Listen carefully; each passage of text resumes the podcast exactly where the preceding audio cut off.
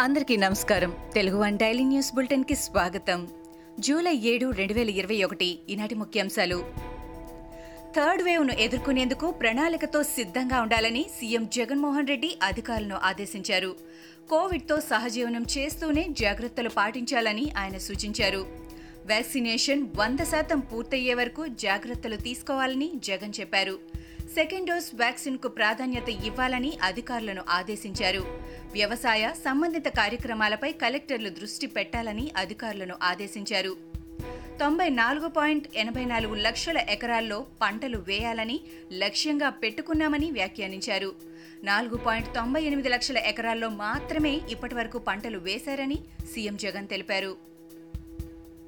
చాలా రాష్ట్రాలు ప్రజల కోసం వేల కోట్ల ప్యాకేజీలు ఇస్తుంటే సీఎం జగన్మోహన్ రెడ్డి మాత్రం ప్రజలను దోచుకుంటున్నారని తెలుగుదేశం సీనియర్ నేత కొమ్మారెడ్డి పట్టాభిరామ్ మండిపడ్డారు. పెట్రోల్ ధరలు సెంచరీ దాటినా ఆగకుండా ఆస్తి పన్ను పెంచారని అన్నారు. పనికిమాలిన సీఎం మూడుసార్లు విద్యుత్ ఛార్జీలు పెంచారని ఆయన ధ్వజమెత్తారు. ఎన్ని ఆర్థిక ఇబ్బందులున్నా తెలుగుదేశం జాతీయ అధ్యక్షులు మాజీ ముఖ్యమంత్రి నారా చంద్రబాబు నాయుడు విద్యుత్ ఛార్జీ పైసా కూడా పెంచకుండా పాలన సాగించారని అన్నారు. ప్రజలను విద్యుత్ ఛార్జీల పేరుతో బాదుతున్న సీఎం జగన్కు తెలంగాణ నుంచి రావాల్సిన ఐదు వేల ఏడు వందల ముప్పై రెండు కోట్ల బకాయిలు గుర్తులేవా అని పట్టాభి ప్రశ్నించారు.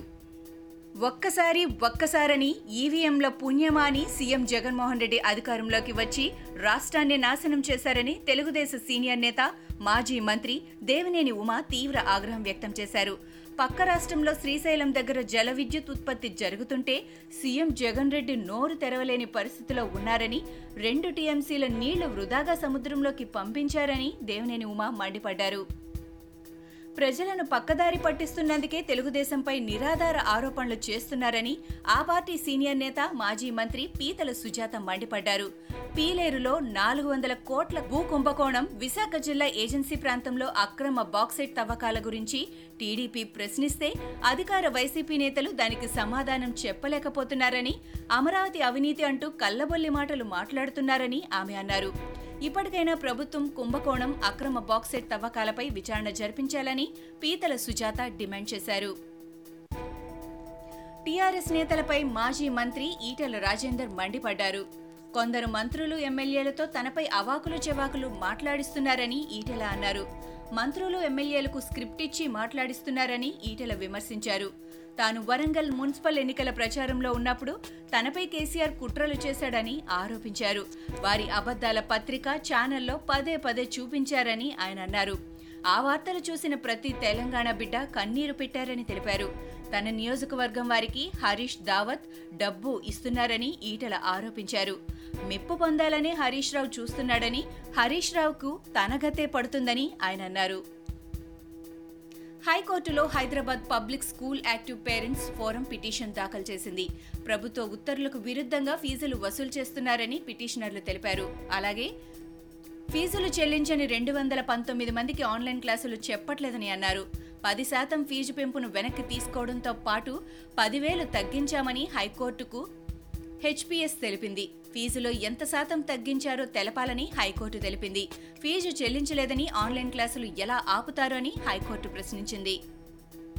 ఓటుకు నోటు కేసును ఏసీబీ కోర్టు విచారణ చేపట్టింది. విచారణకు ఉదయ్ సింహ హాజరయ్యారు.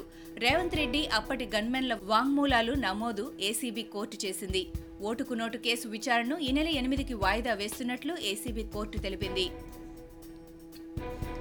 కోవిడ్ నైన్టీన్ మరణ పరిహారం కోసం దరఖాస్తు చేసుకోవడానికి ఢిల్లీ ముఖ్యమంత్రి పోర్టల్ను ప్రారంభించారు. కోవిడ్ నైన్టీన్ వైరస్ వల్ల కుటుంబ సభ్యులను కోల్పోయిన ప్రజలకు ఆర్థిక సహాయం కోసం దరఖాస్తు చేసుకోవడానికి ఢిల్లీ సీఎం అరవింద్ కేజ్రీవాల్ ఒక పోర్టల్ను ప్రారంభించారు. ప్రజలు పోర్టల్లో దరఖాస్తు చేసుకోగా ఢిల్లీ ప్రభుత్వ ప్రతినిధులు వారి ఇళ్ళను కూడా సందర్శిస్తారని సీఎం తెలిపారు. కోవిడ్ బాధిత కుటుంబాలకు సహాయం చేయాలని వారి పత్రాలతో మోసాలకు పాల్పడకూడదని సీఎం కేజ్రీవాల్ అధికారులకు స్పష్టం చేశారు. ఒడిశా రాష్ట్రంలో ఒక్క రోజులోనే అత్యధిక టీకాలను పంపిణీ చేసినట్లు రికార్డులో నమోదైంది. పదిహేడు వందల ముప్పై ఐదు కోవిడ్ వ్యాక్సినేషన్ కేంద్రాల్లో టీకాలను అందించారు.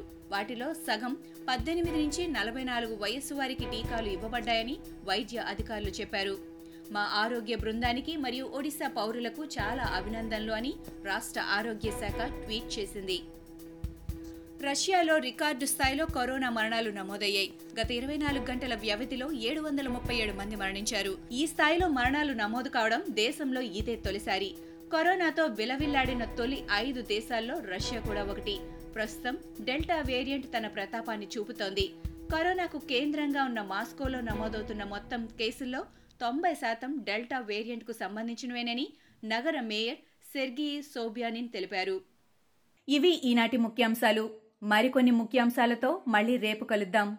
ఈ షోని క్రమం తప్పకుండా వినాలనుకుంటే మీరు ఈ షో వింటున్న ప్లాట్ఫామ్లో కానీ లేదా Google podcast Apple podcast Gaana మరియు ఏ ఇతర పాడ్కాస్ట్ యాప్లోనైనా సెర్చ్ చేసి సబ్స్క్రైబ్ అవ్వండి. కొత్త ఎపిసోడ్ వచ్చినప్పుడు మీకు అప్డేట్ వస్తుంది.